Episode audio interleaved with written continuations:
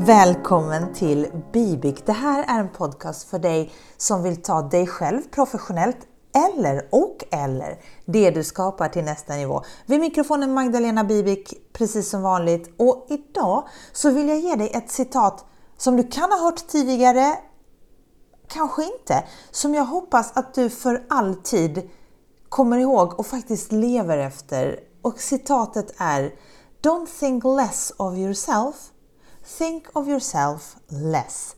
Och det är ett ämne med många dimensioner och vi ska bryta ner det i det här avsnittet. Först, credit where credit is due. För jag hörde det här citatet för första gången i vad som enligt min mening är världens bästa TED-talk. TED-talket heter The Art of Being Yourself av en kvinna som heter Caroline McHugh. Uh, har du inte sett det här TED-talket, gör det. Jag vet inte hur många gånger jag har sett det jag får gåshud varje gång jag blir berörd. Jag tänker och det känns som att jag blir liksom lite bättre efter varje gång trots att jag har sett det här avsnittet så väldigt många, eller det TED-talket så väldigt många gånger. Men don't think less of yourself, think of yourself less. Vi gör det pedagogiskt och börjar baklänges med think of yourself less. Det är nämligen det som är en av grundpelarna i det jag rådger kring när jag jobbar som rådgivare, vare sig på Nyföretagarcentrum eller för mina kunder för övrigt, så brukar det här vara ett återkommande ämne, think of yourself less. Det är att experten som är superbra på det han eller hon kan ska tänka mindre på sin egen expertis och mer på kundens behov. Och det där är svårt, speciellt om experten är nördigt passionerad för det han eller hon gör eftersom det då också blir nördigt och avståndet mellan den egna nivån av expertis och kundens förförståelse ökar ju mer expert man blir. Och vi har pratat om det mycket på LinkedIn och i de videorna som jag har på The Blueprint att vi hamnar ofta i en expertfälla där vi Ehm, tänker på det vi skapar, vi är stolta över det vi skapar, vi kanske har kommit på någonting nytt. Jag vet, jag gjorde det med idépsykologi för några år sedan och jag var så insnöad och jag tänkte så mycket på mig själv och mitt att det blev fel. Ingen blev intresserad för jag var så uppslukad av mitt och det är extremt lätt hänt och det är därför som vi pratar om det i den här podden och det är därför som jag ofta pratar om det med kunder. För det här händer de allra flesta, det händer den bästa. Såvida inte man hela tiden påminner sig själv om att tänka på sig själv mindre eller då med andra ord tänka på kunden mer. Och jag råkade ut för en situation nyligen där, där experten som också då är min kund trodde att den, här, att, att den var tvungen att ge all sin expertis till kunden hela tiden. För att, för att på något vis bevisa sig, vi kommer strax tillbaka till, till det här, men för att, för att befästa sin kunskap och sin expertis eller validera den på något vis. Men faktum är att om man lyckas portionera ut och bryta ner sin expertis i lagom stora bitar för kunden, då blir ju slutresultatet bättre och då kan man också få kunden att känna sig som, som en vinnare.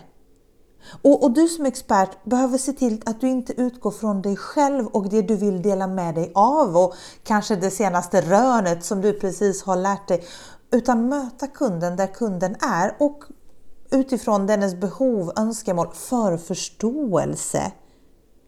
Och när du tänker Think of yourself less i varje kundmöte, think of yourself less, då kommer det där bli ännu bättre. När jag skriver någonting, när jag skriver på LinkedIn eller den här eh, bloggen eller när jag spelar in poddavsnittet eller, eller allt jag förmedlar så försöker jag hela tiden att ta fokus från mig själv och till kunden. Jag kanske använder mig själv som exempel för att det är lättare och också av integritetsskäl så kanske jag använder mitt eget exempel, säg the blueprint istället för att använda någonting som någon av mina kunder håller på att skapa. Men jag får det att handla om kunden. Jag försöker i alla fall få det att handla om kunden hela tiden och varje gång bland annat också enligt det här som jag har på axeln, Think of yourself less. Och det är såklart att alla människor vill att, man, att det ska handla om dem. Din kund vill att det ska handla om din kund. Och lyckas du med, med den här balansen så kommer kunden tycka, oh wow, du bryr dig om mig, du får det att handla om mig, det är klart att jag vill ha hjälp från dig. Men låt oss gå tillbaka till den här andra delen med Don't think less of yourself. Och jag har ju tidigare pratat om den här inre kritiken som de allra flesta av oss har och att vi då ibland behöver bevisa för kunden, precis som jag nämnde ovan, att vi verkligen har koll på läget och att vi liksom matar kunden med allt vi har på en gång. Uh, där det blir liksom too much, där kunden tänker oh shit, de tänker inte på mig utan det, bara, det blir liksom korvstoppning av expertis och kunden kanske bara behöver en liten del av oss. Och också att vi jämför oss med någon annan som kanske i våra ögon kan mer. Att, att vi på något vis sätter en standard på oss själva, vilket vi ska ha. Vi ska ha en standard på oss själva. Men på ett sätt att den liksom per automatik börjar förminska oss själva och se oss själva som mindre, mindre värda. Det är som att vi liksom aldrig blir tillräckligt mycket värda för oss själva. Och det kommer alltid finnas någon som kan mer, som har jobbat längre, som, är, som i dina ögon är bättre och så vidare och så vidare. Men har kunden valt dig så är det för att kunden vill ha dig och ingen annan. Och kanske faktiskt för att du har tänkt mindre på dig själv och mer på kunden.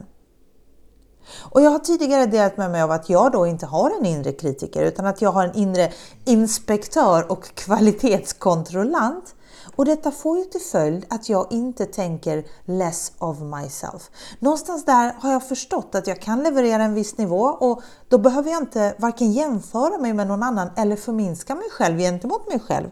Och det är en bra strategi som jag önskar att fler tar till sig för att jag tror att det är det som gör det är lättare att ta sig själv till nästa nivå för då är man liksom inte då är man inte i vägen för sig själv. För att om jag går och tänker, alltså förminska mig själv eh, då, då, är det jag som sätter mina egna roadblocks liksom för mig själv så att konsekvensen blir att jag inte vågar ta det här steget som jag skulle vilja ta eller att, att jag inte känner att jag är värd att ta det här steget för vem är jag som? Och det är synd och jag menar i de flesta fall alldeles helt onödigt.